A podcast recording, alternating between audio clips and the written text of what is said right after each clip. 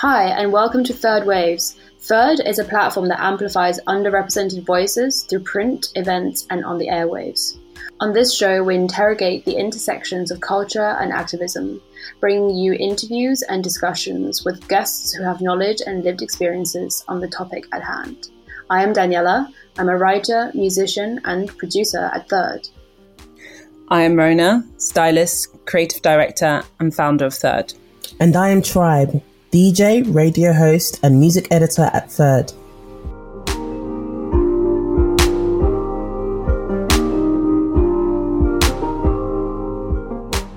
Just before we get into what this episode is all about, a reminder the latest print issue of Third magazine is out, issue number five, Defiant Beauty. You can find it on you can find it online um, at thirdmagazine.co.uk and all good bookshops or visit, you know, a gallery or a good magazine store, sometimes newsagents. Um, this magazine is also stocked internationally, so you can also find it in New York. Yeah, Barnes and Noble. Lovely. All right, on this episode, we will be discussing how we fell in love with, then out of love with, fictional characters in movies and literature that embody a specific flavor of white heteronormative romantic tropes how these shaped our view of gender performance, romance, and relationships, and how do we attempt to unlearn its influence on us and rebirth ourselves as makers away from the constraints of these ideas, which have in no small way shaped us and what we expect from the world around us. Our guest on the show today is Kosi Reni Amayo, author and co founder of the UK based independent publishing house Onwe Press, Born from a noticeable gap in the market, Kosi co-founded Onwe Press with Mariam Jimoh in 2018 to focus on storytelling that allows for marginalized ideas and diverse voices to be center stage, and ensuring ownership for those creating the narratives. Onwe means ownership and freedom in Igbo.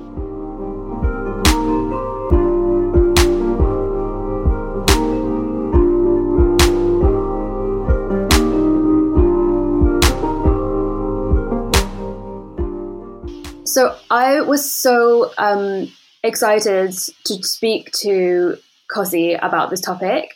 Um, you know, one of the first things that she brought to my attention was like Mr. Darcy um, from Bridget Jones' Diaries. And I'm not going to lie, I hadn't thought about that movie in years until she brought it up.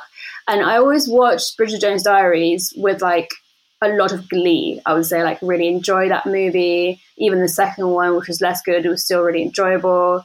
And yeah, it's like, it's just sweet, isn't it? And Colin Firth is obviously just like lovely. Um, and then, you know, kind of revisiting this movie after so many years and obviously growing up a bit, I was like, oh, yeah, it's true. Like maybe there are some things about how these people are is maybe not something I kind of want to like it's kind of weird that these type of movies are such like we are pegging our like expectations of relationships and and how to behave and what to expect from people or, like idealizing this type of relationship as like one of the you know one of the only types of like romantic like example of a successful way of like engaging with someone romantically.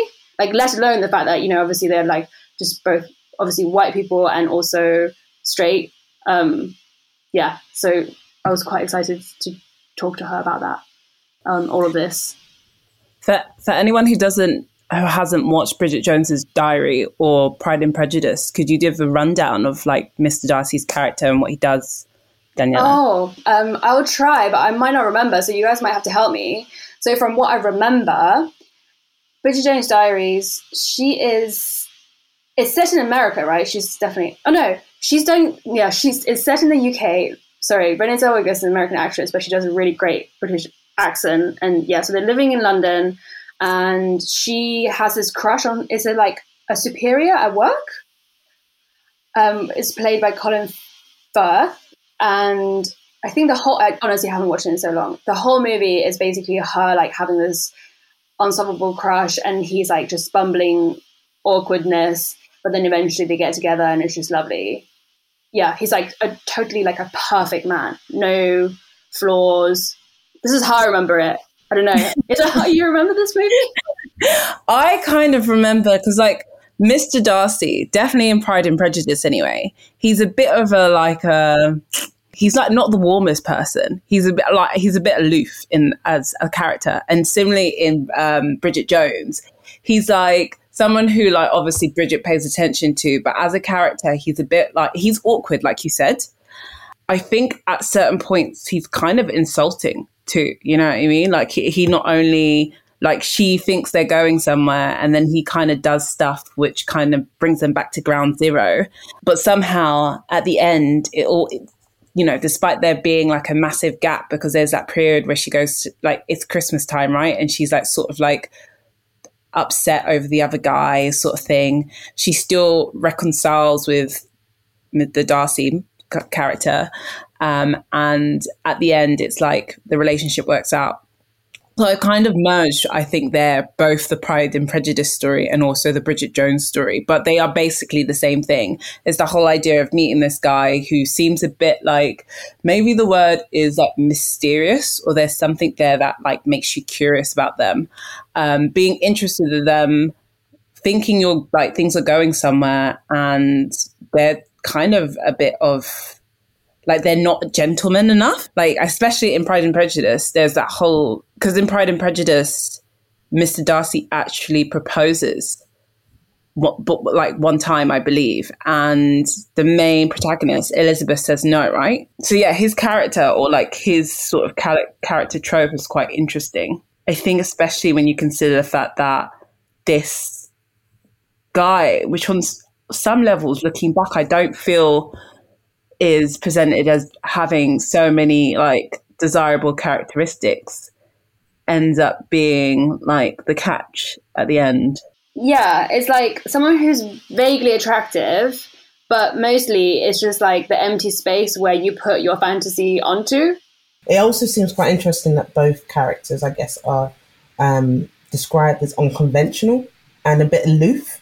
And so, like you said, it gives that room for the protagonist to, or the main character, usually a female, to fill in the gaps of what they're about, what they're meant to be, you know, um, what their intentions are. But I think as a trope, it kind of tells a lot of young readers or, you know, viewers of the films that, you know, love is sometimes complicated and, you know, you're not always going to understand your partner and it's going to be a bit rocky and he's going to be aloof and he's not going to really chase you and all those kind of things where it's like, I guess it makes sense to that maybe the emotions you might be feeling as a teenager when trying to step into the world of dating or having crushes. Yeah, I think both the Darcy characters as well are men of like, you know, substantial material wealth too. They're like older guys. I don't think like I'm not here to diss Colin Firth or anything, but like they're not presented as being like the most, you know, it's not about the looks with them it's kind of more about the power that they hold and like the mystery. Yeah, that's a, definitely a good point. That material wealth is a big backbone of, of them being so aloof and yet enticing. Mm. I think that is quite a common trope that happens in this whole sort of like romance genre, right? It's like a man who's in some ways powerful, maybe a bit older, um, not that nice all the time, like kind of a bit mean in some circumstances, but somehow the female protagonists who we're strongly aligned with, we see a lot of the stuff from their perspective still somehow ends up with them, you know? I think it's quite interesting that we view it a lot of the time from the woman's perspective too, because it's almost like that's the journey, especially maybe I'm looking at it as a woman myself, but I feel a lot of the time that's the journey that they push you down and it makes sense in terms of the period of which these kind of early romance tropes and books were written, like in the Regency period, where there was such a rigidity for women and their like day to day existence, but yet there was this flourish of like the upper middle class and upper class in terms of new wealth, new money from the colonies and through, you know, the new exploitations that the UK has had developed in that at that time. So I can imagine the um, the roles being quite extraneous kind of and, like the way that I guess Bridgerton tries to explore it in most recently on the Netflix show that everyone's watching, where there are all these kind of um, ways of engaging and what the expectations are in a woman, um, and I think it in some ways we still relate to that in society. Those tro- some of those tropes still hold up, you know. The thing with Pride and Prejudice, though, is that it's more strongly about courtship and women wanting to, particularly sisters, wanting to get married. And so, like, it's linking it back to what you were saying, Tribe. It's it's very much about that world in which women um, moved up in society via marriage. That was their main option. So for these women, that is their main concern, uh, and that's their main priority and goal. But I guess with like later romance comedies, you do get that tension where like you know in Bridget Jones, say for example, which is a film but based on it, you know um, Bridget is a working woman. She's she's in the office like spilling tea on herself and all of that sort of you know jazz. So. But it is still the same trope, isn't it? It's like the single woman looking for a man to fulfill her in some shape, form, or way. I think it's really good that you point out that although Bridget Jones is a working woman, she's portrayed very much as a failure in the office, or certainly clumsy. There is like a lovingness with which her character is being seen by the camera and the story, but yeah, she's she's not like nailing it. Mm, she still feels the Kind of same pressures, not the exact same, Yeah. the modern day equivalent of those pressures of you know settling down, what is expected of a woman of her age in the society, you know, um, and at the same time, her heart as well. Yeah, I feel like the two kind of like link, right? It's like she's a mess, hence why she's not with anyone. You- in a weird way, that's one of the weird narratives that comes through in some of the things that happens, right? Because even when I'm just thinking about that scene where she tries to be the sexy bunny and it all just go it goes AWOL. So she's even trying to perform to the male gaze, like she's doing the things she's supposed to do. And like it's like even though she's this cute hot blonde, you know what I mean? She still hasn't done it. I feel like that's the narrative they take us down. It's like she still hasn't done it well enough, and that's the reason why she's she's struggling in a weird way. Yeah, yeah, yeah. It's like continuously strive for it. Um, Yeah. w- one thing you said earlier, Rona, that I thought was definitely actually really like spot on is you were talking about the people who watch these movies. I think that's very true. That I feel like these rom coms on the whole are marketed at women, and women talk to each other about like, oh, come around on Saturday and watch a rom com together, drink some wine. And I think there is something about that, like quite sinister about it.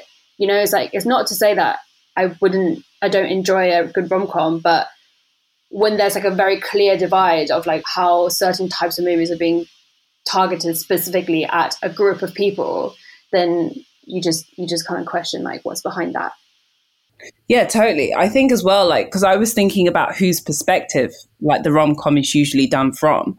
And just as you were saying that, I was thinking to myself, I can't think of a single rom com where it's like, actually, I can. I just said that and then I thought of 500 Days of Summer. So I'm going to like, but that's actually one of my favorite films. Yeah, I'm with you on that one. Yeah. Literally love it. But, um, like, that is a rarity because it is like the man's perspective, the man's journey. So, like, this aloof character of Mr. Darcy is not that i i he's demystified in these films, right? Because we we go on his journey and we see things through his perspective, and I think it's very interesting that initially, like uh, even linking it back to fairy tales and stuff like that, it's all mostly centered around the woman when we talk about romance.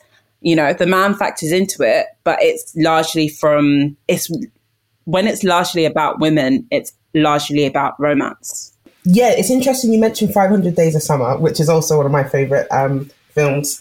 Uh, it also touches upon, uh, I guess, what I could possibly argue is the opposite or the equivalent female version of the um, trope, the Darcy, Mr. Darcy trope, which is the manic pixie dream girl, in which there is this mysterious, aloof woman who fulfills the fantasies of a guy who seems to be lacking in life in some way and um, projects so much onto the woman and his expectations onto the woman. And somehow, sometimes it works out, sometimes it doesn't. but it's actually quite interesting where some of those rom coms where it is flipped on the other side, but there's still this kind of projection of expectations. Yeah, it's like the expectation for the for that character, this girl, to come in like all sunshine and and bringing joy and not being burdensome and yeah. and show him how to live life again you know? It's always a slightly nerdy guy who is not hitting the i guess all the stereotypes that a man in society is meant to. Kind of like if we compare it to bridget jones um, you know it's not necessarily a typically overly masculine kind of man.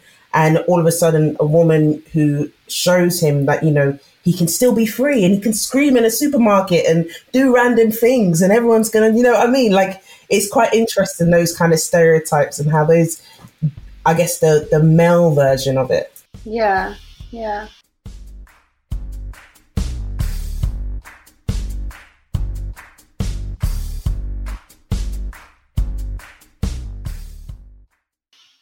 um so like do you guys remember which, if, if there is a movie or a book where you had a teenage crush on one of the characters? Yeah, some yeah, someone that kind of fulfilled that a character that fulfill that fantasy. If it's not too personal to talk about, of course, or too revealing.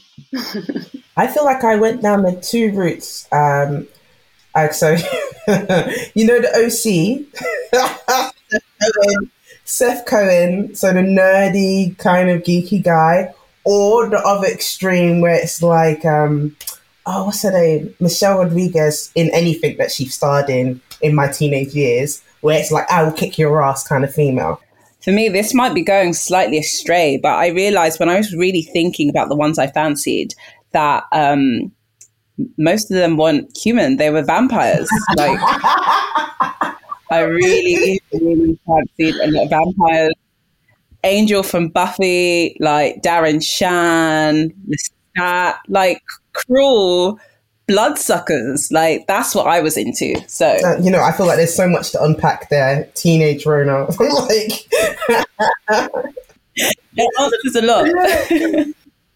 also, it's probably still the case, like fictional crushes. Um, yeah, I think for me, like maybe Legolas from like Lord of the Rings, but that's probably just because I really fancied Orlando Bloom. So like maybe not so much.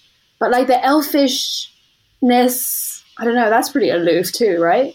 Mm. Yeah. Although not sure which tropes that that's playing into. I feel like with Legolas, he was he almost felt like like he he couldn't actually be touched if you know what i mean sorry that's not what i mean to say but he was very aloof basically i think it was definitely the aloof trait with him because I also had a bit of that. Yeah, yeah. I guess there is like a kind of prince-like quality, right? He was definitely he was some kind of like these elf creatures are sort of royal in terms of the the cast of of different types of characters in that world, and so they were like part of this kind of royal. So he was like kind of like the prince in a weird way. I remember he was so obsessed with his bow and arrow and he was really good at that. You know mm, what I mean? He was badass, like arrow shooter, and I think because he was so focused on that thing, that made him more attractive because it was like, oh, but like you're really hot because all you care about is like bow and arrow. Do you know what I mean? so yeah, very. I can't think of the word right now. Yeah, skillful, but... very skillful and focused. That's definitely attractive. he's clearly not the guy who's looking for a wife, you know? Yeah. But that was. That's a challenge. Yeah. Exactly. I think there's something to it in terms of some of the. Unavailable. That's, That's what I meant. It. He was very unavailable. unavailable. And that makes him more desirable. Yeah, which says a lot um, in terms of like this being a consistent theme for a lot of the guy tropes where it's like they're focused on their work or they're just aloof or you know what I mean? Like what is it about women and not saying this is all women but in terms of these particular tropes where certain women gravitate towards guys who won't necessarily pay them the, them the attention or the relationship the attention that it might deserve yeah but i wonder if that's like non-gendered like i think i've definitely tried to, like I don't know. I feel like with women it's maybe the same. Like if somebody's like seems unavailable and distant, there is something about like you're just like the challenge also kind of entices you in even in any type of configuration of orientation maybe? Maybe but like that's also strange though. Like why are we attracted to people who like don't don't seem available? Or or are we? Is that just something that we just say? Like i don't know. You know sometimes you say these things are like oh why are we attracted to people who don't pay us any attention? And i'm just like but have i ever been attracted to someone who doesn't pay me attention? Like is that real? Or is that just something that everyone says I think that was definitely the dream that was sold to us, just being a 90s child. And like, if we connect it back to like what we all grew up on, which is Disney, right? There's this whole narrative, which is like, girl is doing her thing, living her life. Then there's some sort of obstacle. And um, as, when it's based on romance, anyway, you know, I'm thinking about like the Belles the Pocahontases and people like that who I kind of gravitate towards, there's usually some sort of weird initial obstacle with the with the first meet up with a guy. But then you overcome that and you realize how great this person is and how great you are together, you know? And so I think in a weird way, I mean, maybe I'm a bit like self psychoanalyzing here, but it's like you're you're repeating that same not right now, but you know, in the past, like maybe you repeat that same pattern of believing everyone is conquerable. You know, it's just a challenge. I believe everyone is conquerable, but let's. but I guess the question here, I, am if I understand what you're getting at, Daniela, is it like whether what we seem to desire in our tropes, so whether it's narrative fiction and you know TV characters and things like that, is it necessarily what we're going for in real life? Is that the question? Or whether there is a, a lineup of those two things because we could like like aloof Mr. Darcy like characters on TV and like we can quote, oh, that's the person we like on TV or in a book. But then in real life, maybe are we actually acting out these? Yeah, it's a blurry line, isn't it? But I think like if if you are fed a certain type of thing through media and stories and just general culture, is quite hard. Like it takes a while for you to start to like question, is that, and yeah, you go through a few rounds of repeating those things be- before you sort of think, oh, maybe I'm not about that. Mm-hmm. I mean, yeah, yeah, experience is the best teacher, right? Yeah, yeah, true.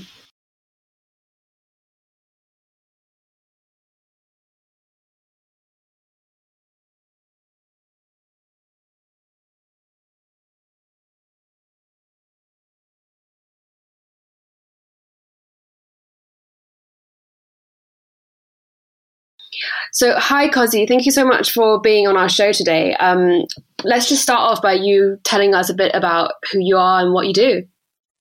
Of course. Well, I'm really excited to be on here. Honestly, I love the podcast. So I'm um, very very excited. Um, but yes, I'm I'm Kosi um, Amayo. I guess most people probably know me as Reni Amayo. Reni's my middle name, and it's the name I write under. Um, I'm the author of Daughters of Nri, um, which is uh, YA fantasy set in ancient Nigeria, um, and and focus on these two twins. Um, as you might have guessed it, I'm Nigerian, born and raised in London, and and a couple of years ago, I started, I embarked on this whole like turn in my career where I plunged, you know, into like the writing world, and um, I started this independent publishing house um, called Onwe with my best friend Mariam, and yeah, just living life really on the back of on the back of those two exciting and and dominating projects. Wow, amazing. Um, well, your press, Onwe Press, um, will have published eight books by 2012. That's a huge achievement for an independent publisher that's, you know, set up in 2018. Yeah, 2022. I, I wish it's 2012, but yeah. Yeah, but so I just, I'd love to hear a bit more like how that process was, like mm. how it w- mm. has been you setting this up and the whole journey behind it, really. Yeah, no, I love that, and and it's so it's so weird to hear that we'll be we'll have you know eight books out um, in 2022. Um, especially, I think with the journey itself, it really started off without without any real plan. um, so I, I I always sort of like um, refer back to this point um, when it comes to like the inception of Onwe and everything. Um, before I started the press, um, I was not known for writing at all, you know. Um, even with like my friends and my family, they had no idea that, you know, this was kind of like my secret hobby, like the thing I'll do to just uh, I think I always say I use it as like a form of therapy just to release, you know, some of that creative energy. I think at the time I was working in um, investment banking, um, which is very high stress and um, very, yeah, intense. And I think I was at a point where I was used to being like good at the the things that I do, if that made sense. I was good. I was used to being like top of the class and all this stuff. And what I found was, I felt like the work I was doing, one, I wasn't very passionate about it, and then two, you know, I had this maniac boss who was like, um, who uh, went out of her way, I think, to just make me feel bad about my work, you know, and, and, myself. And it, it, got to this point where, you know, I would sort of like um, submit work through like my other colleague, and then she would just be like, "Oh, this is great," not knowing that I had done it. Like it was just very, it was a very intense point of my career and and um, life. And um, for me, it just felt good to just write, do something that was just for me and something that I was just.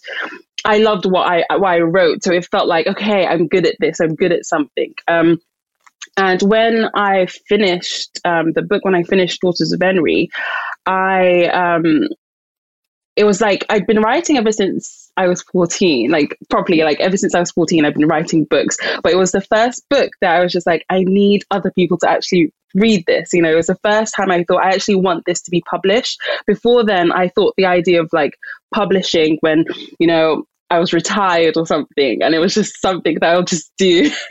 um, and so, you know, when you know when I'd finished Daughters of Nri, I was just so eager to get that book out, um, and I started to speak to various different people in the industry and like publishing, and I was prepared for you know like the standard. Oh, you know, you go through 50, 100 rejections, and you know, you finally make it out the way. I was prepared for that fight. What I wasn't prepared for was um, I received, which was I guess you could call it interest, you know, interest in the book and and what I was doing. Um, but I caught it very early. It just all felt very tokenistic, you know, and it and it felt as though oh, great, you know, this is in vogue at the moment. You are a black author. This is a black book. And, you know, it, it felt very much like, yes, this is exactly what we need. And I'll tick off like the tick off system. And I spoke to um, a few more people, like a few indies and like really amazing people who had been in the industry for years. And they were just like, yeah, this, this industry is, uh, pretty crap when it comes to publishing, you know, authors from diverse backgrounds. And we do get these moments um, where there are trends, like where that diversity is literally a trend, and then it kind of goes in these, you know, waves. And um, I was just like, it was it was really eye opening for me because I grew up, you know, loving books, you know, and I still obviously do love books. And to hear that the industry um, itself was so needed a lot of work um, was was eye opening. When on reflection, it really shouldn't have been because when I look at the books that I read growing up, they were predominantly, you know, from one type of demographic, which absolutely does not reflect me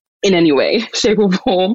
But I guess it, it's so crazy how uh, an industry can be so neglectful of you know a, a, vast amount of people and it becomes the norm um, so like with that idea in, in mind um, me and Mariam were just like sitting over dinner and she has a background in um, you know entrepreneurship and I was in a startup at the time. So we were both sort of like, well, you know, maybe this is something that we need to explore. Like maybe it, it sounds like we've met a need um, and we're both crazy. So we're just like, yeah, we can do this. Like, why not? Let's just let's just fix this. Let's bring out the book ourselves and like, you know, create a space for for books like um, Daughters of Nri where they are valued not because they meet some sort of like diversity quota or they sort of have um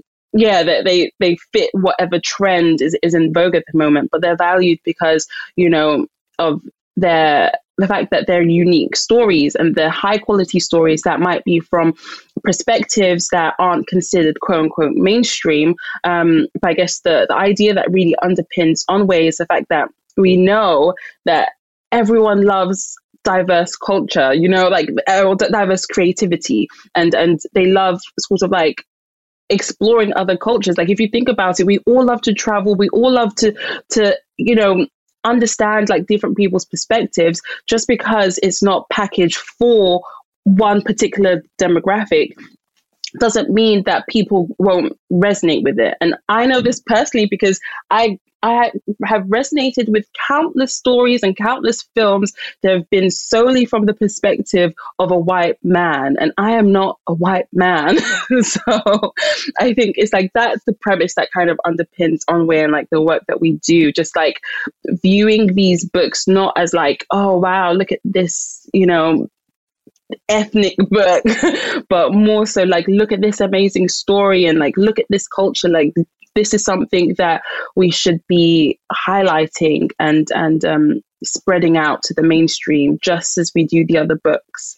Um, yeah, so that's that's been our our journey so far, and so we started off with with Daughters of Nri and just we were as innovative as we could be, and then um, and that book published at the end of uh, 2019 and then um, in 2020 um, in the midst of you know the the global pandemic we signed on um, a, a, few more authors and these are the books that we're, we're bringing out over the the next year.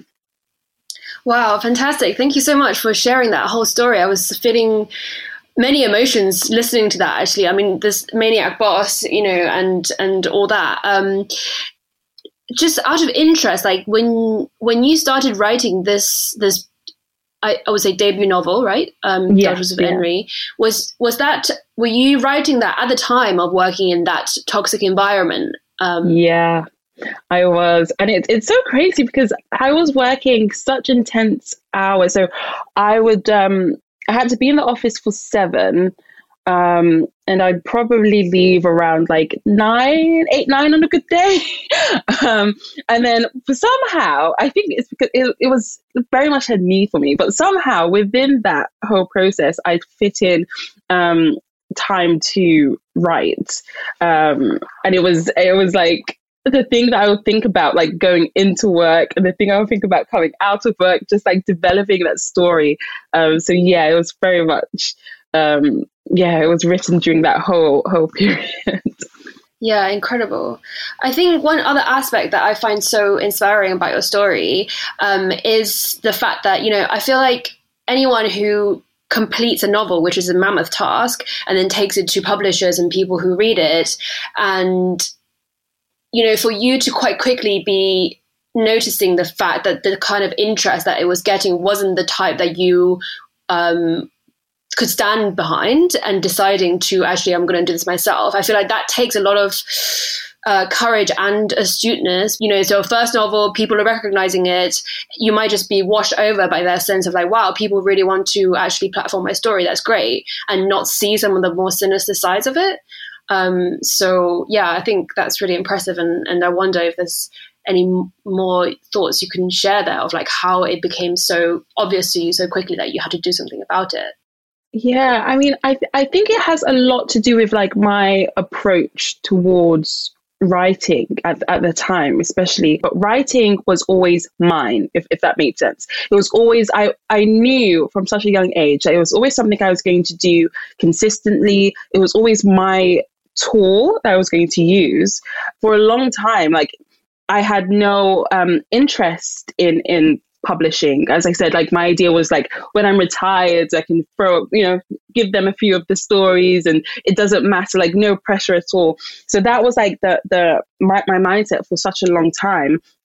And then when that changed, it was really related to um, I felt like I owed my younger self some something, you know, like the the girl that was like obsessed with books and fantasy books and loved these books that that didn't reflect her. And I kept on thinking about this moment.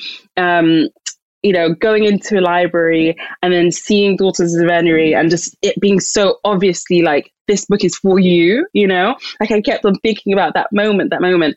And those like that was the thing that was like that's what I was looking for when it came to publishing.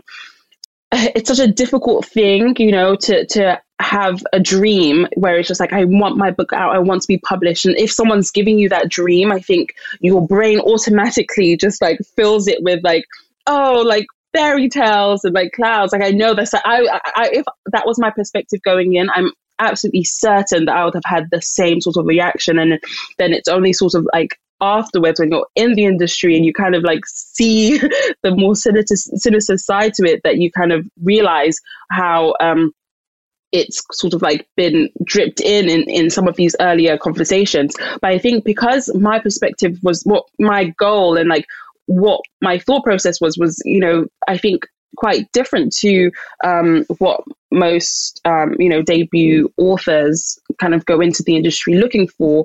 Um, I think it meant that I was one more of a control freak because you know I was very much like, listen, I don't care if if you don't want to publish my story, don't publish my story. But what you're not going to do is adjust it and change it so that it's not for the people I've intended it to be for.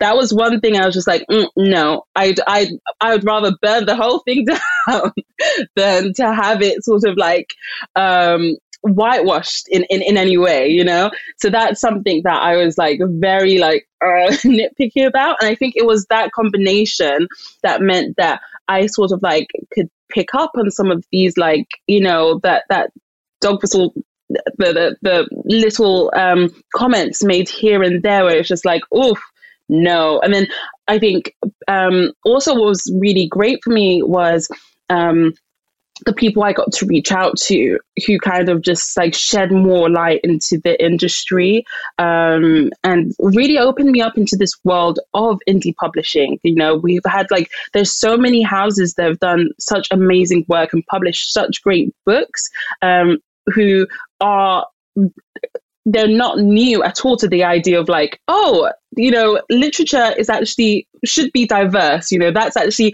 on on you know for for a lot of them, like that's the premise. Like that's what they're looking for. These bespoke um, novels and ideas.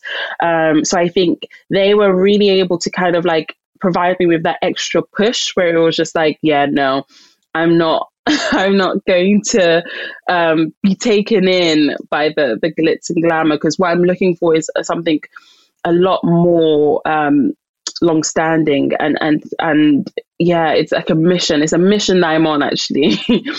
you know, we're not sort of like, we made the decision not to be sort of like very strict you know with with you know who we choose to publish. Like um yes black women are my heart and my soul but it's not a case where we only publish work from you know black women.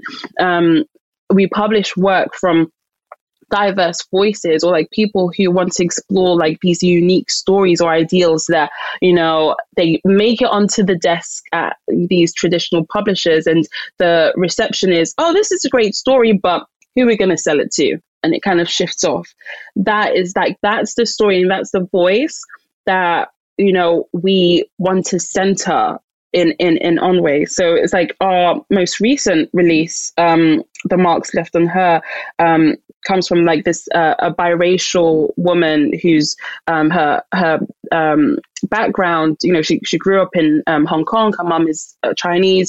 Her her father was um, absent um, during her life and he was Jewish. And I think it's such a unique, um, not unique, but such a, it's like a perspective that we don't hear a lot from, especially in the context of the book itself is sort of like very steeped with like um, the Me Too movement and, and sexual assault. And I think when we look at these topics um, or like feminism, it's very much from um, uh, almost like a singular voice, you know, like you know, like white feminist, white, white feminism is like what we've what we're taught, I think, to see as like the totality of like the fem- like the, the women the women's experience like living as a woman in this world i think um that is what we're kind of given. So i think that being able to add more to that like add just add more literally color to that um expression or like to that movement um is is amazing. And i think that's really like what we're trying to do to do at, at Onwe with like the books that we're we're hoping to bring out.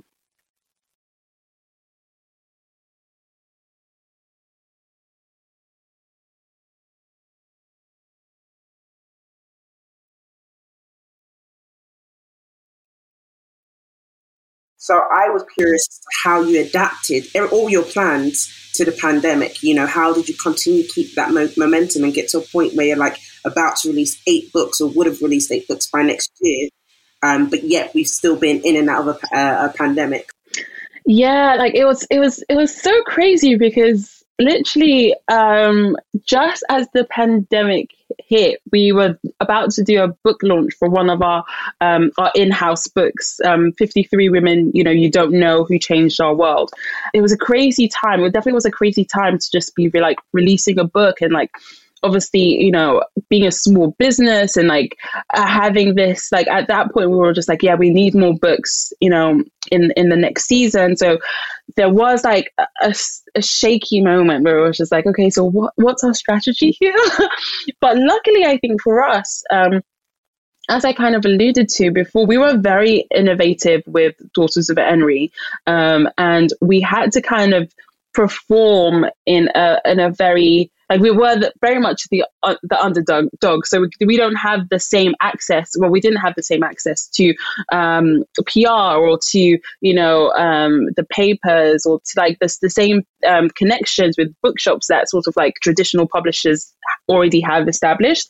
So our way was very much like appealing to the public and appealing to the people who we wanted the book um, the, the the read like the readership and kind of like connecting with our community online. So we'd already kind of had that um, down. I think with Daughters of Nri, like people are more online now, um, or d- during a pandemic than they perhaps would be otherwise. And um, yes, events was a is a huge part of you know what we love to do and how we'd love to connect with our community but what we did was just shift that movement on online. Um, so for the um, cover reveal for Descendants of the First, which is the sequel to, to Daughters of Nri, um, what we did was we created these like picnic hampers. Um, so it was over the summer. It was at the point where people were like really into like the picnic vibe, and we gave them to about like I think fifteen to twenty inspirational like I think black women or women within the community, and we gave them you know these these hampers. Um, and they sort of like at the same time you know we opened it. So it was like a it was like a socially distant um, picnic. Really great. Like um, even Jamelia the the singer um, we sent her because her yeah like her her daughter is a, a fan of Daughters of Nri.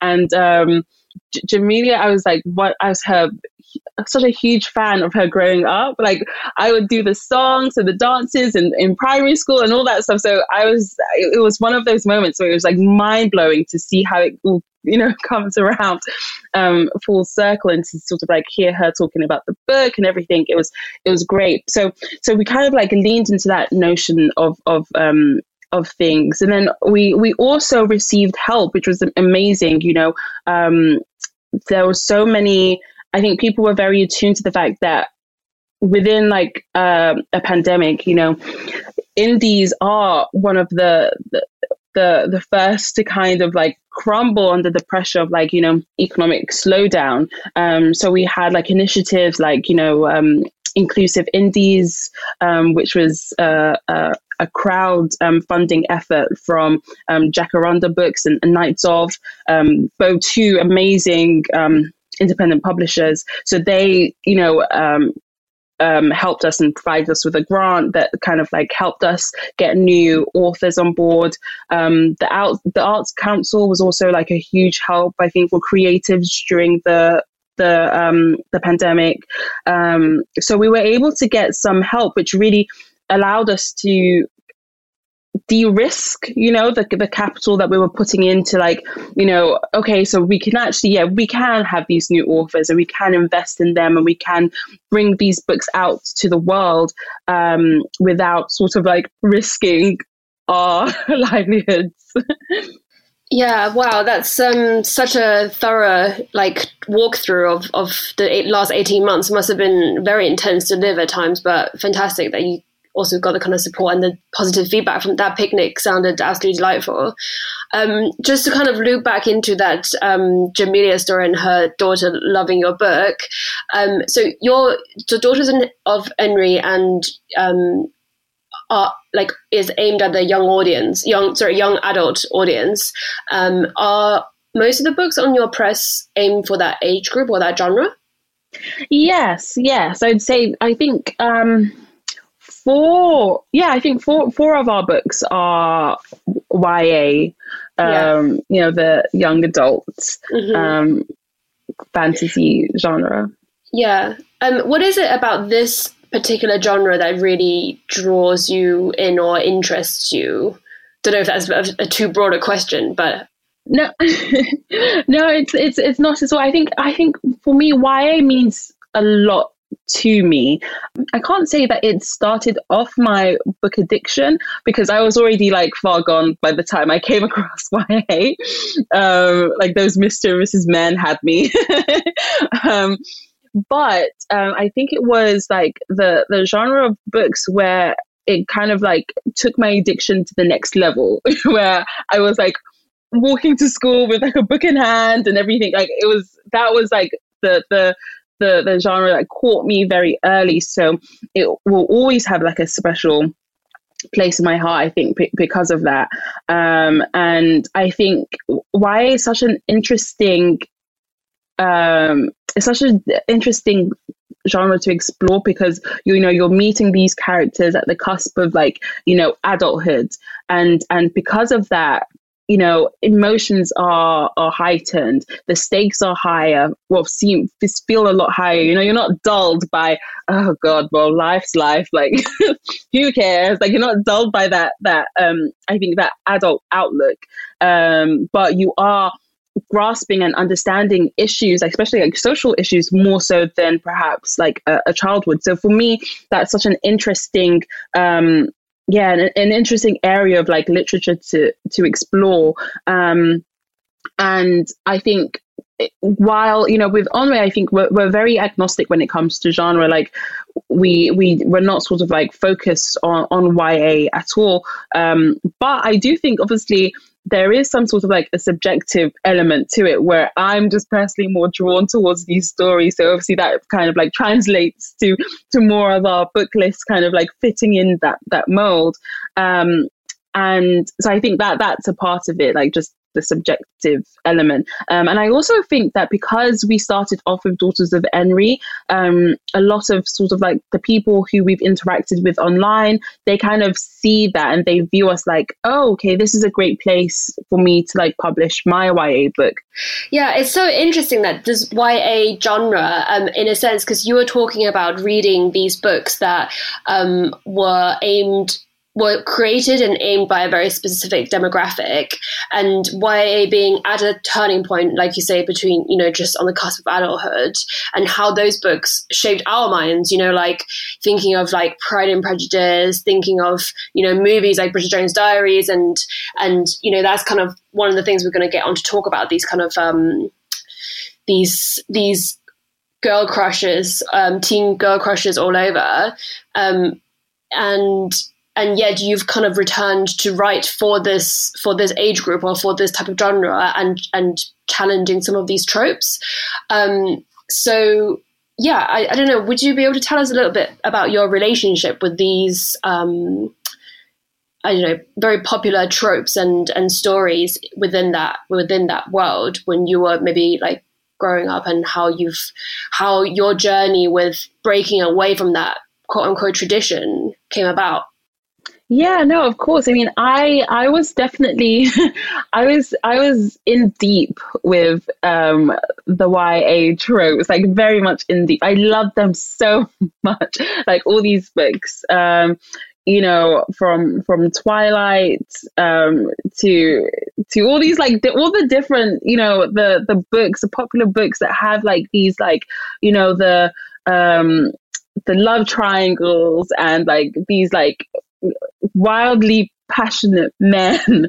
Um, I think that juxtaposed like with like um, as you said, stories like Pride and Prejudice and like um, Bridget Jones' Diaries and all that stuff. I think it it it it made it very easy for me to kind of like live in my mind in terms of like, okay, this is what love is like this is what um relationships with, with men is like this is like what the dynamic is when it comes to like relationships and like how to move forward with them and like all the things that you expect from them and, and the like. I didn't have any boyfriends like in secondary school or anything. I just had like these I just had like crushes for sure. Um I had like these like moments where um where I'll just be like, where it sort of like almost like create this um, tension between me and another boy. Um, to be fair, I went to a girls' school, but that's honestly no excuse because all my friends, you know, they'd tell me all about their boyfriends. I'd give them advice, even though I had no experience. my experience was literally books, but I would just be like, yeah, this is what you're supposed to do, all this stuff. Like, I remember I had like this huge crush on like one of the boys um, from our um, our partner school, um, and he was one of the older boys, and he was um, in this. He was in like the older boy group, but he was like the more quiet one, and I was just like, oh, he's so cute. Um, and I I even had this moment where I literally walked into a pole because he was he was like we were all walking on the same street and I was just literally just like obsessed. I walked into this pole. I remember he he was the one that stopped and he was just like, Are you okay? And I was obviously mortified, but then this also fed into like my delusions where it's just like, oh my goodness, clearly we are secretly in love. Um I think that's very much like the impact that these stories had like on me where it was just like you know, um, you almost kind of believe that your life will be like this. Like relationships are like this, and they're compli- like they are complicated, obviously, but they're complicated in this very like um, mysterious and secretive way where sort of like you have these people who are just in love with you from afar and then you know when this drama happens that's when everything's revealed. And i think that's kind of like for definitely for like my early relationships i think that's kind of like the line i, I went down um yeah the, the line i went down. And i think on on it, it was interesting because it's like on on one level it's just like i think it got me um I ended up like ignoring um, guys who perhaps um, were just normal. but in my mind, there was just like, well, this person clearly doesn't like me. Um, and then sort of like gravitating towards the guys who probably needed to go to therapy. and um, I think that's, yeah, so it kind of like created that di- dynamic. And it was only after sort of like living through um, some of these experiences, I think you kind of look back and you're just like, okay, you know, um, that's probably it's not that's not the message. That's that's it's not an accurate message and it's not an accurate depiction of like these relationships or how things go.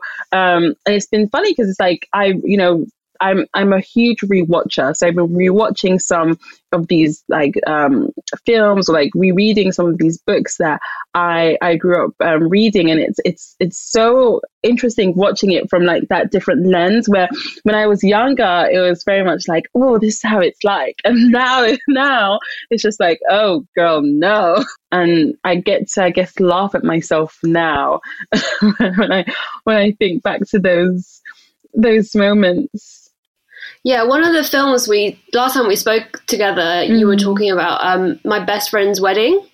Yes, as an example yes. of that, right? Yes, I was outraged. so I rewatched that. I rewatched that recently, and to be honest, the first time I watched it, it's not like I I wasn't sort of like in love with that movie at all. Um, but I do remember being on like Julia Roberts' side.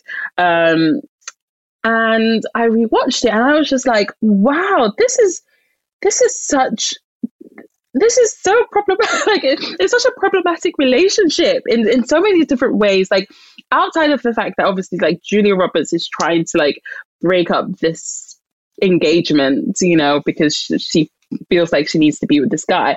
Um, but even just looking at, um, I'm terrible with names, but even looking at like the the main um, relationship, like with um, the the girl, like she was so much younger than than he was. Like she was literally just um I think she hadn't started um, college, and like that was like that was one of the things where um, it was like one of the parts of like their relationships where um, because she was so young, she was absolutely um, obsessed with him, and he repeatedly said like that was why he loved her because she would dedicate his her life for him, which is what she she was doing. Um, so she, you know, had um, career aspirations, but she kind of like put that to the side because she was just like, you know, I'm just going to get married. I'm just going to follow him around, you know, um, and that's what I'm going to do. And there was a moment where um, Julia Roberts kind of convinced her to sort of like, um, you know, put her foot down almost and sort of like um, uh, expressed that actually she does want to go to school and all this stuff.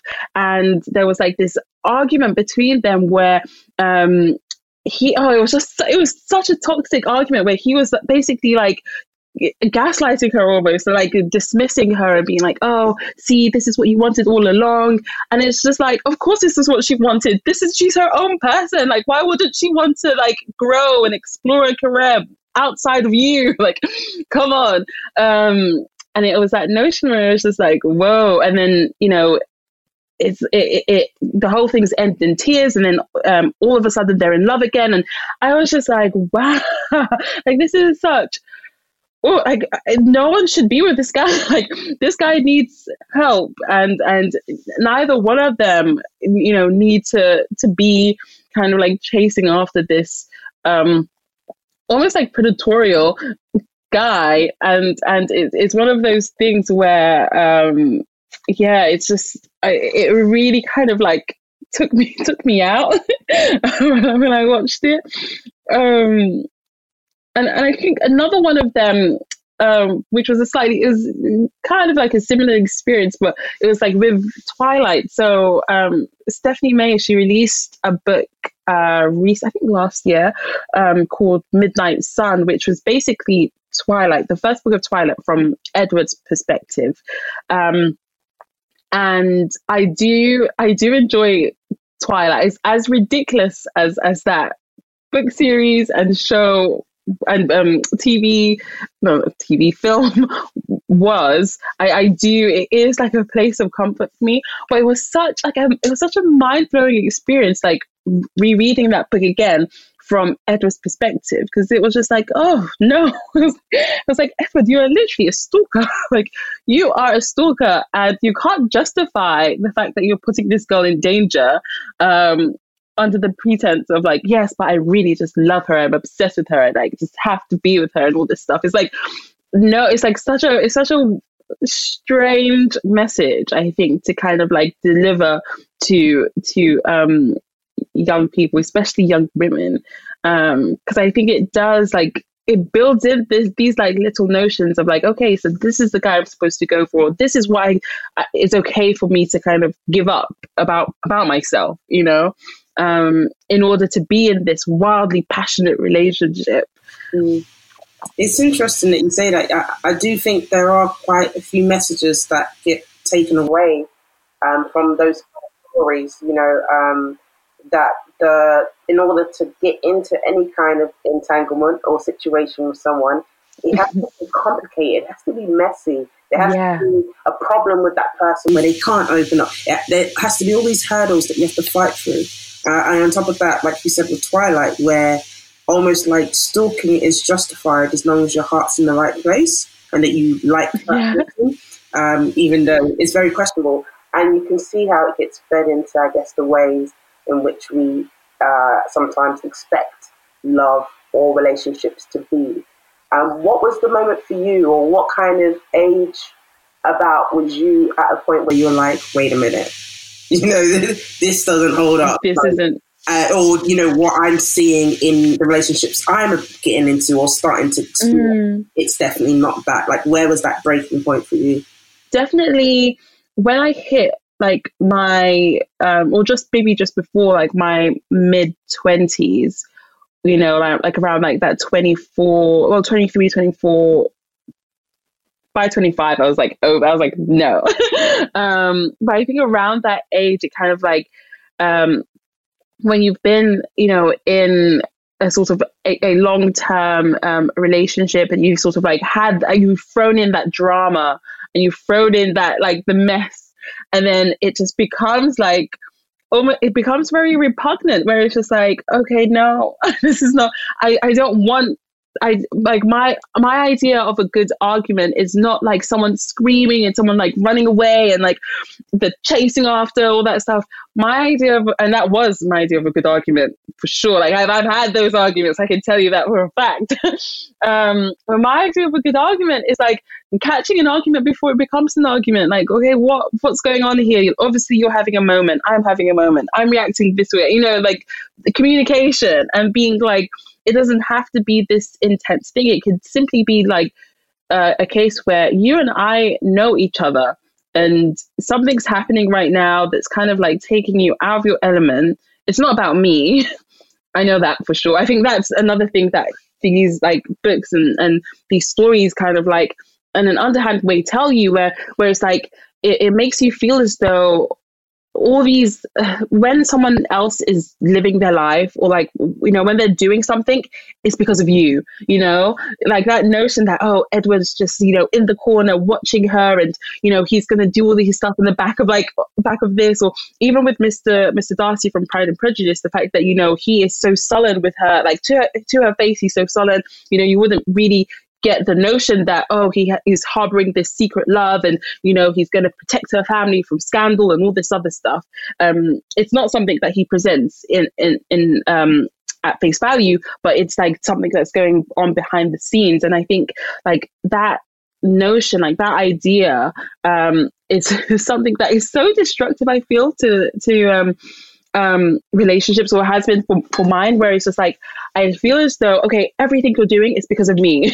You know like if you're not doing this it's because you don't like me. Or if you're not if you if you are doing this it's because you know um, you're reacting to me. And, and it's still like a notion that I kind of have to like um, push away from um, in relationships where it's just like actually more likely than not it's about it's it's about you you know? Even if it's about me it's about you if that if that makes sense. Like you're reacting because you know you've had a bad day or you're um you know you've been triggered by something or something has occurred. Like it, there's there's a cleaner explanation to all of this um as opposed to like oh you know you have this burning desire or you know it, it's it's just so much more complicated and deeper, I think, than um, these these tropes, you know, allow for. Um, and yeah, so I think I think growing up kind of like opened my eyes to that notion, um, which has definitely made relationships easier.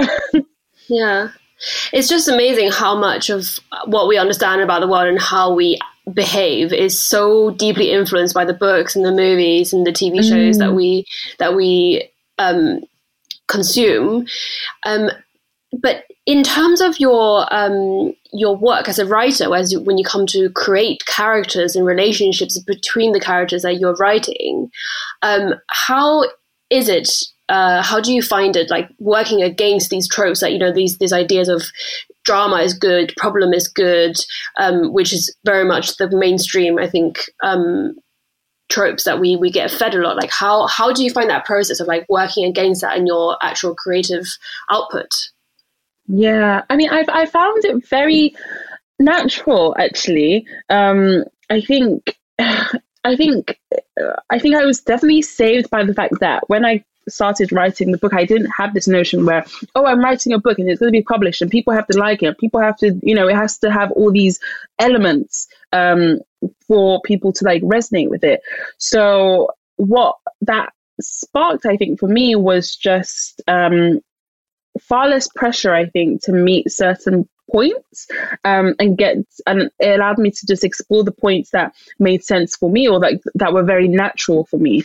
Um, so in the book, and I think also there's an element of it. So you know, with um, Daughters of Nri, it's it's a fantasy, um, and I know fantasies um, they they can sort of like be centered on like romance and like those types of relationships. And i i do enjoy those fantasies as well. But that's not really daughters of Nri i think daughters of Nri is very realistic almost in that you have these female protagonists but the men in their lives aren't like the center. Like the, the, that's not what drives them. It's not sort of like this guy who you know hates them and then loves them and then all this there's it's not all that that um that thing I, think even like the relationships that are forming or have formed in the book they're much more i say um much more natural and and and subtle. And you sort of like they are very much this slow burn where it's just like okay well you know it, and it it makes sense i think for those characters. You know i, I think i've noticed that feedback from um daughters of Nri where it's just like it's it's just not it's not the focus. It's not sort of like something where Nala's just like, oh my goodness, I'm obsessed over this guy. It's just very much like, hmm, well, I have feelings. I recognize I have feelings, but I have to do this thing. And you know, this is my focus. Um, and actually, where I tilt it towards with the book is on the um relationships between women you know like the the friendships and the the dynamics and even like the um, tensions that women can have when you're grown up in a society that devalues women. I think that comes into um, play with like increased competition in a negative way um where it's like you're competing for men's attention and all this stuff. Like so that's this that's the side where i'm just like that i fall into. Like that's probably where you get um the most like where people are just like oh my goodness i can't believe this. Like and and, and um there's two characters who who very much start off you know constricted um, in terms of like being women in this society and like it, it impacts um, their the way that they interact with each other. Um, but then life happens and you kind of like see, you know, a bond forming with between these two where it's just like very much like, okay, maybe you're not yeah, maybe you're not like a raging bitch. Like actually you have a heart and you're cool and actually I respect you and you know and, it, you sort of like see that you see that um progressing um so that's kind of where my writing took me and and it's it's so funny because it's it's not something I thought okay I'm going to be writing this book that's that's a feminist book and it's about and it centers you know female relationships and you know aunties and you know sisters and all this stuff. It's I, I didn't go into it thinking that that was what I was going to do but it was just so natural. It's like that was very much like where my perspective was, where you do have like these um, men, you know, there in their lives, but it's not sort of like, yeah, it, it's it, it doesn't fit into that the um, the standard tropes. I think that I've I've um, read, you know, grow, growing up. Yeah, that's so beautiful. It's like the power to the independence that you have as an independent publisher. You've come into this with a, actually a very pure pursuit. You you were like, these are the stories I'm desperate to tell. You told them without mm. any constraints of like, oh, this is the kind of book that needs that will sell easier, or mm. you had no mm. kind of box ticking, um, you know, back in the background of your mind. So um, hence, hence, yeah, um, yeah, the purity of it in in a sense. Mm. Um, yeah, fantastic.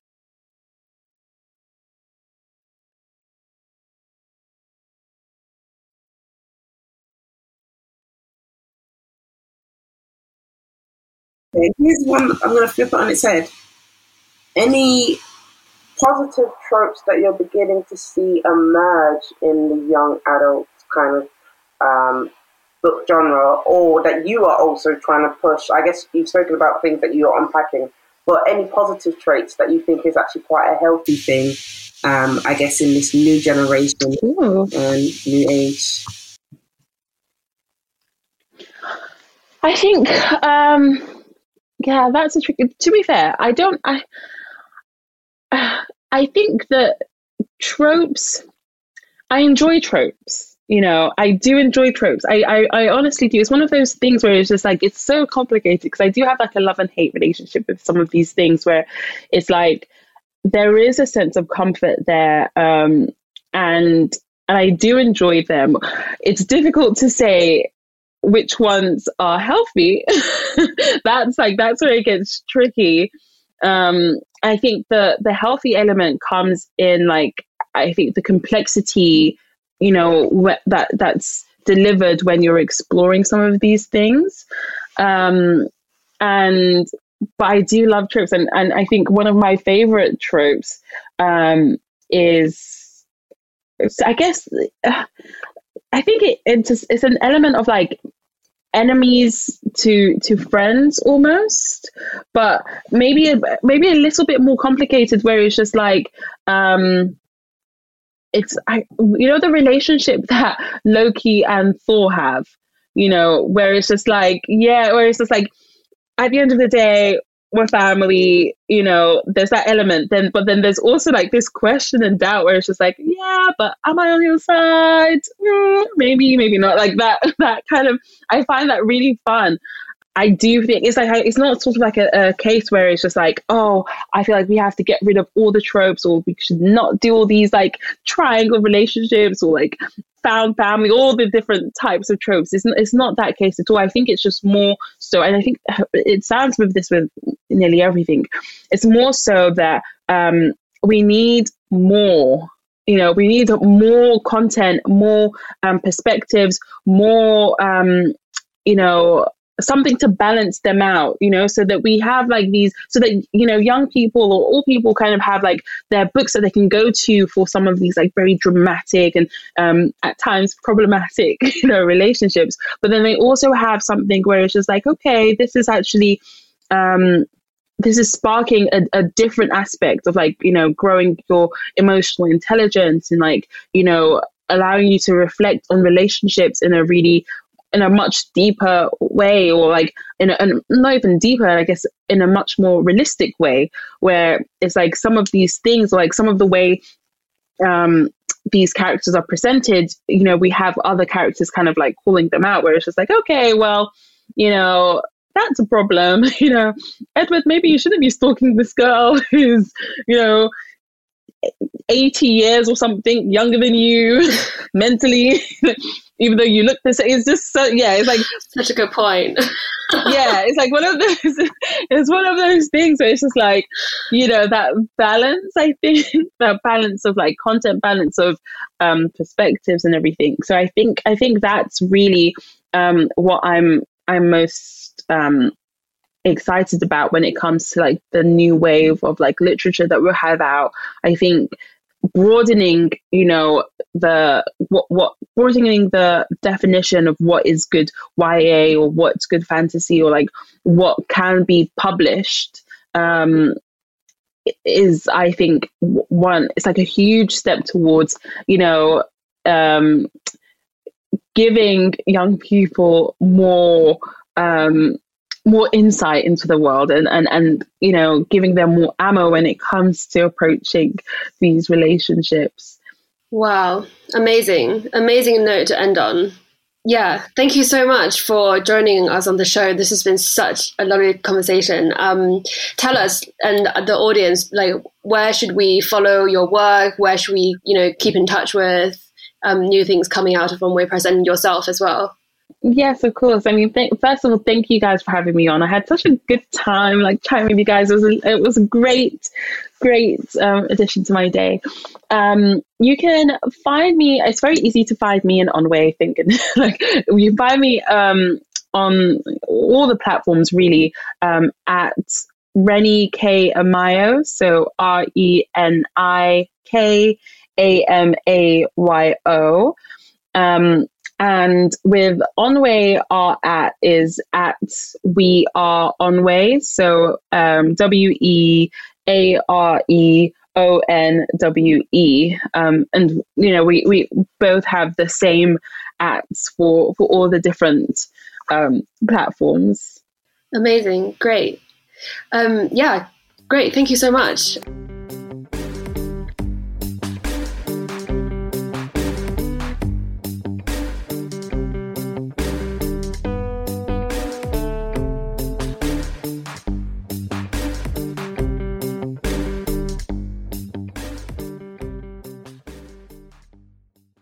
Did you have any moments where, like, do you can you pinpoint any moments in your in your engagement, like with reading books or films, that where you were where there was like a moment where you're like, oh, actually, you start to feel like there's a there's a bit of something wrong with the, or like start to pick up on the tropes.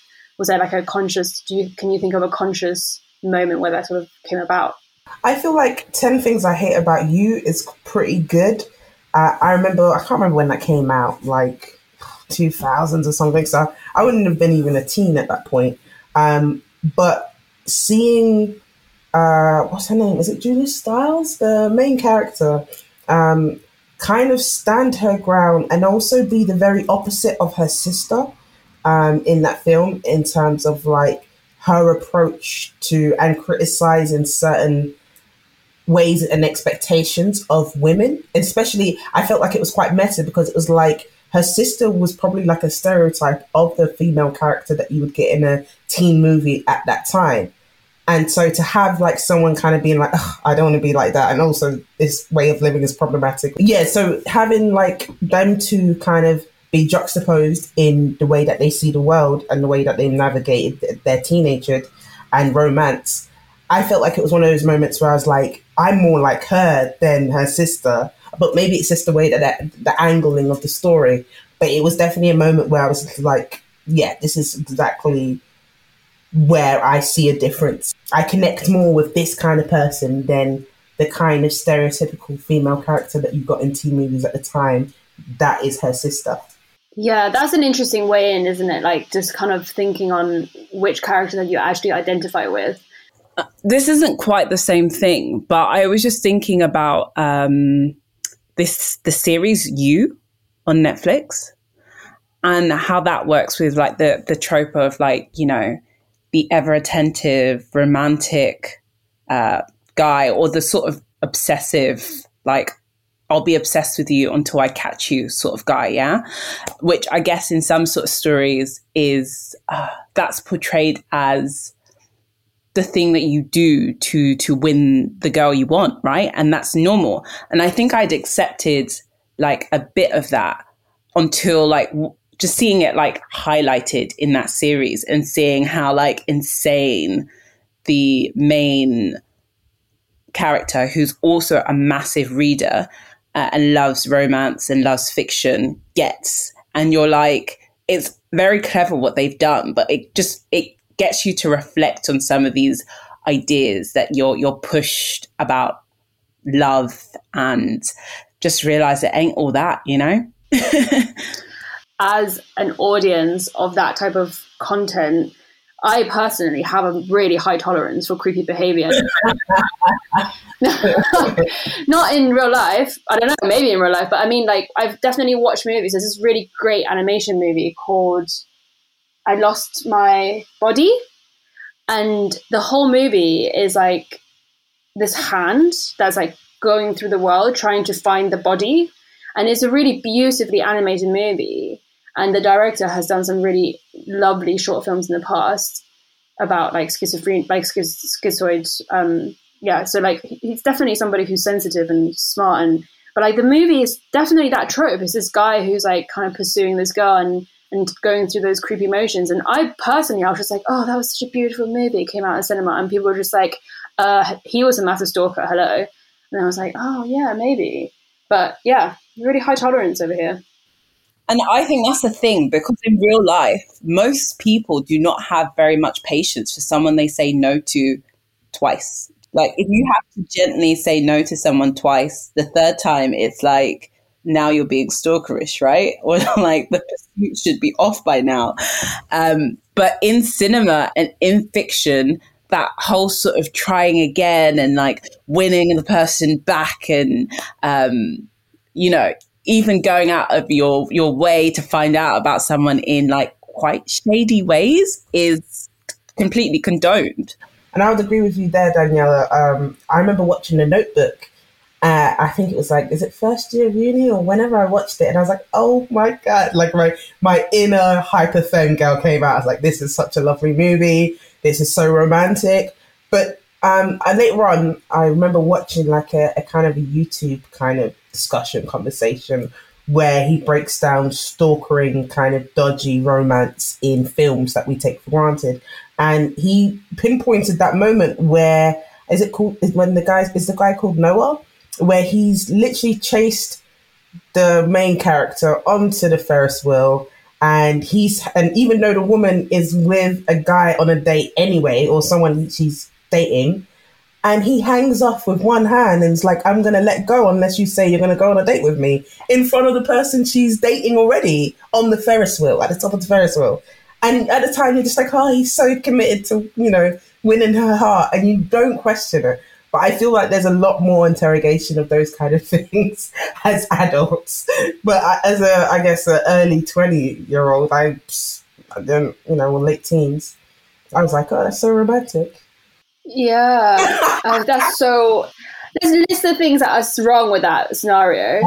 First of all, how rude! Like he's not even taking consideration the other guy who's like on a date. Like how awkward for him. Yeah. Second of all, she said no already as well.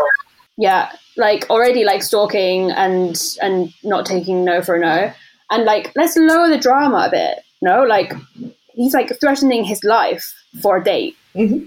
yeah no i think Rona, you're right. It's like if that happened in real life you'd be like let's get the police involved. Whereas in the movie it's just like in the movie you're just like oh yeah yeah yeah yeah this is this is the love of my life. Yes yes after like five times no like do you know what? Yes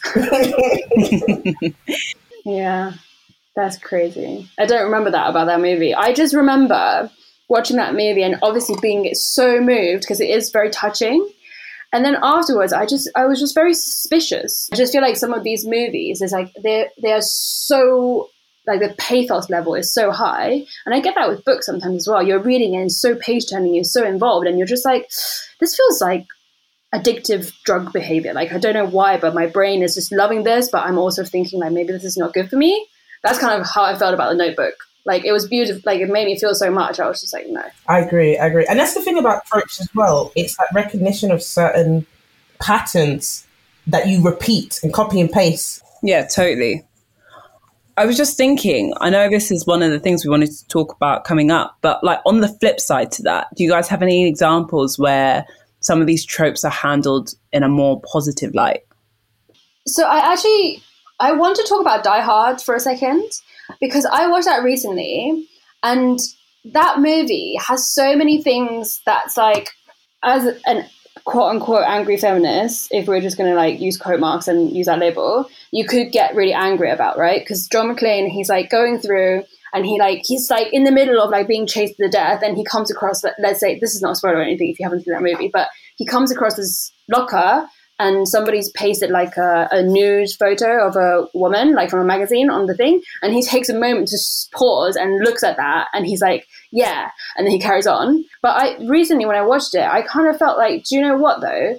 This is very authentic to the character that he is. He isn't he is portrayed as a fallible character throughout this franchise is a kind of like they touch on the fact that his relationship then falls apart again because the kind of person that he is and how and he's t- he is like sad about it but there's no like there isn't a satisfying resolution about his relationship with his wife slash ex-wife. And she is a very like she has her own life. Even though the movie isn't about her she's pursuing her thing.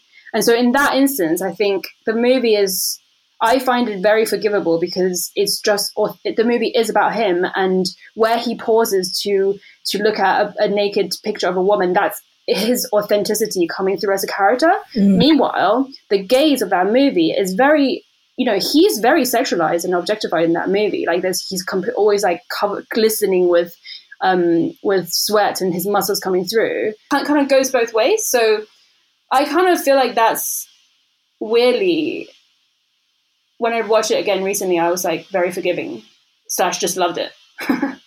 like that's probably true of Die Hard, but one thing I think I notice a lot of the time when it's like hetero relationships, the man, even if he has negative like qualities, is always redeemable. Um, and I, I, I guess I'm speaking a lot here about like sort of like fiction and like classical fiction and stuff like that. But um, the woman is always presented as someone who has to be kind of like eternally patient or like resilient in some way. I think the point I'm trying to make is that this quality of being fallible when it comes to men, the narratives usually allow some space for you to work with that, if you see what I mean. Like, it's okay if, say, for example, um, the guy in Die Hard is a bit of like he has some bad qualities because maybe there might be the space to redeem that. Similarly, I'm thinking of like um, going back to Pride and Prejudice, you know, Mr. Darcy can be a bit cruel, but like and rude, but he is given space to redeem himself. Whereas like the women are usually the ones who are like have to be ever gentle, ever patient, ever kind and forgiving.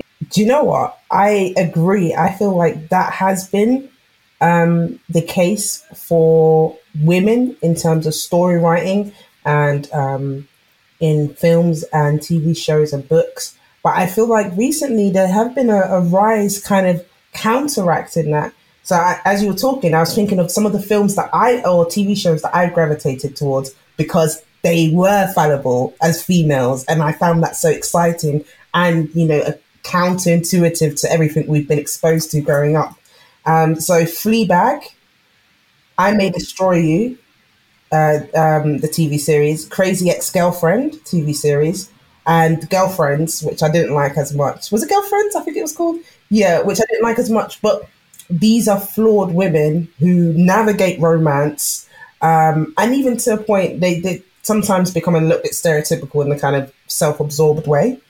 But um, I feel like maybe mainstream society is becoming more accepting of those kind of characters in um, TV. But then there's also that risk of becoming a stereotype in itself, like the the train wreck kind of character female who hasn't got her life sorted and is very fallible. I don't know. Maybe there is the other extreme of that. Yeah, those are great examples, though. Um, I, it's actually reminded me of this um, brilliant essay by Jia Tolentino, who we've spoke about on the show before. Obviously, big fan. Um, but like in her collection Trick Mirror, there's an essay called Pure Heroines, and she kind of breaks down how if you're uh, a fierce and spirited character or female character, if you're like preteen or young girl, then things are you are you are like exploring the world and you're celebrated in the fiction. But if you're a woman, then what meets you is either death or rape. And she kind of lists through all of d- different examples in literature and film and TV shows. Um, and I was just like absolutely floored after reading that essay because you're just like, well, this is what the world wants from women. Did you read that essay, Rona? Yeah, I was going to say actually, because I think for me, one of my sort of redeemable uh, films or characters would be Pocahontas. But she 110% plays into that that whole sort of like she's a young girl exploring the world, making her own decisions. Um, but I think the thing that I, I love about Pocahontas is that despite the fact that she she's sort of like finds love with John and um, sort of creates peace for her community and her tribe through that. She like she still decides to stay like with her community as opposed to like leaving them like doing the whole marriage thing right? Like that whole movement where you leave and then you join your partner. Um and i i think i found that refreshing as a young girl watching that um, but yeah, it still still kind of like plays into that trope. But then maybe that begs the question whether all these tropes are bad because like in some weird ways, I think I really needed to see that, you know, even though it is highly stereotypical. See what? See the see the Pocahontas story. Yeah, see the Pocahontas version of a, of a of a character, right? Like where it's a young girl exploring the world, having to make difficult decisions that upset people, and finding her own two feet. Yeah, definitely. I just wanted to say about Pocahontas though, like, do you think there is an element of it's almost safe to do that with a character like her because she's so, in a way, othered from the outset?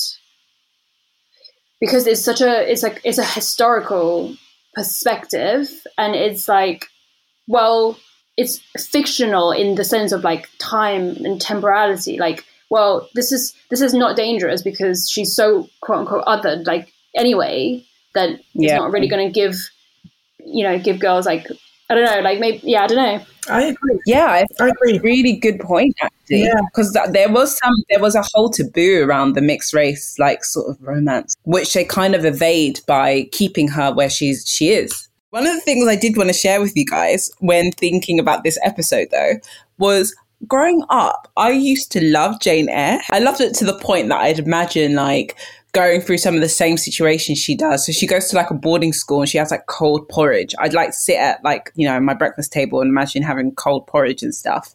But the guy who she ends up with, yeah, he's called Mr. Rochester.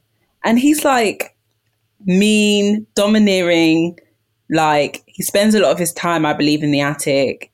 He he's blind, not to say that like whatever, but like that's just another factor. He's old and somehow they get into this romantic situation after him obviously being kind of a bit cruel initially.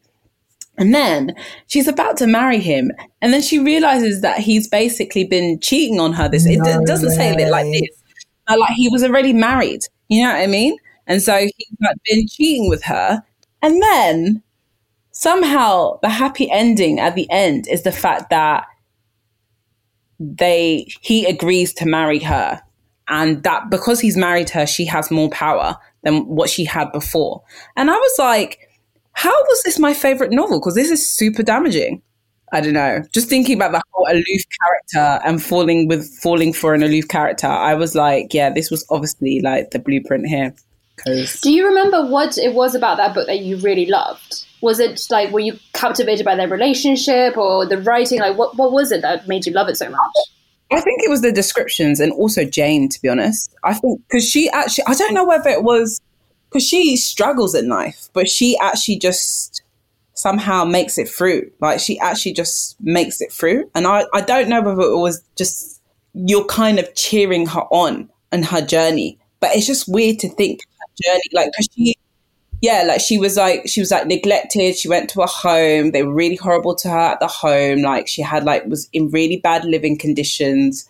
Uh, but then she managed to make it as like a sort of like a teacher in like a a school or some sort of place like that.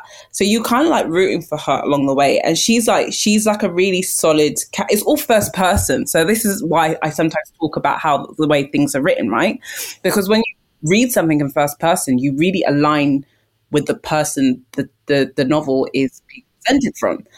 And so I think I was just cheering her on, but I'm like, nah, I should have been like, sis, leave.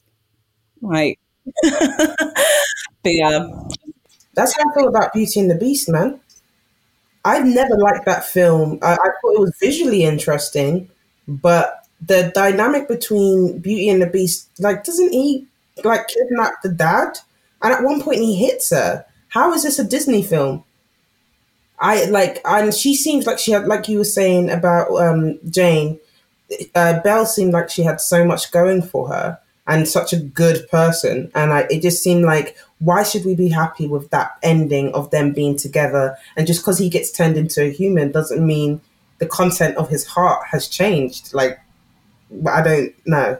I was never up for that at all, and I was, I was a kid. yeah like excusing and indoctrinating women that they can and should stay in abusive relationships somehow Mm-hmm. Mm-hmm. yeah but then half of me is like, is that not also kind of a tiny bit real? Do you know what I'm saying? No Like, woman should accept a guy hitting and kidnapping the dad. like that's I don't know what relationships children should be expecting in their adult years, but it shouldn't be that. if I remember correctly, the beast is like, he's like violent, right? yes. yes but like not he doesn't hurt her but he like you know thrashes things around because he has his own emotional issues and like she then is about to go because she's like done with this and then the people come to try and save her Like the Basquiat, I think he's called Basquiat, the one who wants to be like her her man, and she's not into him. He eats like eight eggs. I remember that fact. Um, but he, they're coming to basically come for the for the beast. Mm-hmm. I don't know. It's very damaging, but half of me is like they're two separate situations. You could want the best for a person, but not necessarily want the best for a person that you're going to try and save them and be in a relationship with them. That doesn't mean you need to marry the person. Yeah, save them from. That's the point. Yeah, that. Yeah, I think that the the part of it that's that's that's outrageous is that like you have to like you have to accept that pairing, I guess. And and I think it's really interesting that you bring up that you're both talking about like people who are mentally deranged. Like that's what these situations are. And I have to think of Wuthering Heights. For the first half of the book, I was pretty much like, what on earth is going on? Because um, the, the story is um, about, what's his name? Heath, Heathcliff, um, who is totally in love with this girl who is like, they're not related, but they were, I think they yeah, they're part of the same family somehow. They grew up together. And she's of like she's more privileged than he is. And she goes away or something and he's just like forever lives this tortured love and becomes and for some other reason I can't remember is like very tortured. And the descriptions of his love like his the description of his love is so affecting and beautiful but he's clearly a completely deranged person and it's like I feel like this book is not. It's maybe referred to as like a great a great romance novel or something, but it's what it is is a great description of somebody who had childhood trauma and became deranged. Like that's what the book is about, and the book is worth reading for that. Like for a description of someone who can become like, I mean, the, yeah, I don't know. I hear you both and I agree with you both. But my comment is actually, is this not realistic? Because do people not end up in these situations? Do you see what I'm saying? Like as an adult. I don't think Disney was intending that though. There was a complete misstep in their perspective. I hear you. I, I get the fact that they obviously tried to promote that that narrative and to like um you know smooth over any of the problems. All of this is possible in adult relationships. And even though these narratives, they kind of are made very palatable and um, attractive in a weird way by Disney because of the way they're packaged, right? There is actually a need to be cautious. I don't know. Like it's like I don't know. I feel like the storylines are kind of effective, but it's just the ends that need to change. If I was to compare that to your example that you gave earlier of um, Netflix's You, where they quite purposely show the toxicity in that kind of dynamic and that kind of person. Um, and by flipping the the trope and the stereotype on its head, but making it very clear that this can be this can also be its logical conclusion.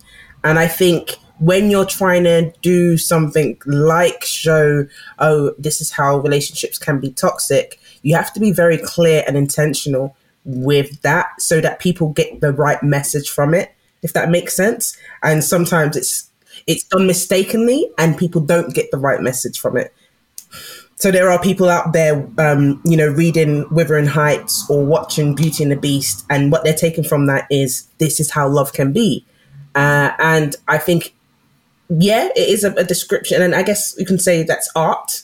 But I think from the intentions of Disney, maybe it would have been better if they were going to try and do something quite intelligent and really show how some relationships can be, be very intentional and clear with it, especially for children. Yeah, I, I totally agree with you. Instead of making things so idolized, it would, I, I think it would be good if we had more narratives that showed the flaws and the dangers around some of this stuff, right? Because yeah, people do, people are living, you know, accepting these, these things and developing unhealthy boundaries or like ideas of what love is because of some of these narratives. Do you know what? I actually would like to end on a recommendation of a movie. It's not uh, a romantic relationship, but it's like friend, it's a friendship movie. And I mean, why is it that we're always there's like such an oversaturation of, of movies about romance, and I think not enough movies about friendship. But this is an animation movie called Ernest and Celestine, and it's about the friendship of a bear and a little mouse. And it's honestly the most beautiful movie ever, and it takes some very um, there's there's lots of things about the movie that's um, unconventional in the setup, like the way, like the kind of the positioning of like this bear character versus the little mouse and who they are and how unlikely their friendship is. Um, not just because he's a bear and the other one is a mouse, but yeah, just that's a really great movie to watch about friendship. I think. Do you guys have any good recommendations? Maybe we could we could end on that. You know what? I kind of like um, Insecure, just because, like, from where I'm at right now, as a grown woman, I think that is a good sort of depiction of modern day dating and relationships and some of the things that pop up when you're doing that, you know? I can't think of one at the top of my head, but some of the, I guess, the ones I mentioned earlier on in the show, like I May Destroy You, um, Fleabag, and even Crazy Ex Girlfriend, that gave me loads of jokes. I think those kind of shows where it kind of subverts your expectations of um, women and modern living and modern females, I guess, um, which I thought in a fun way.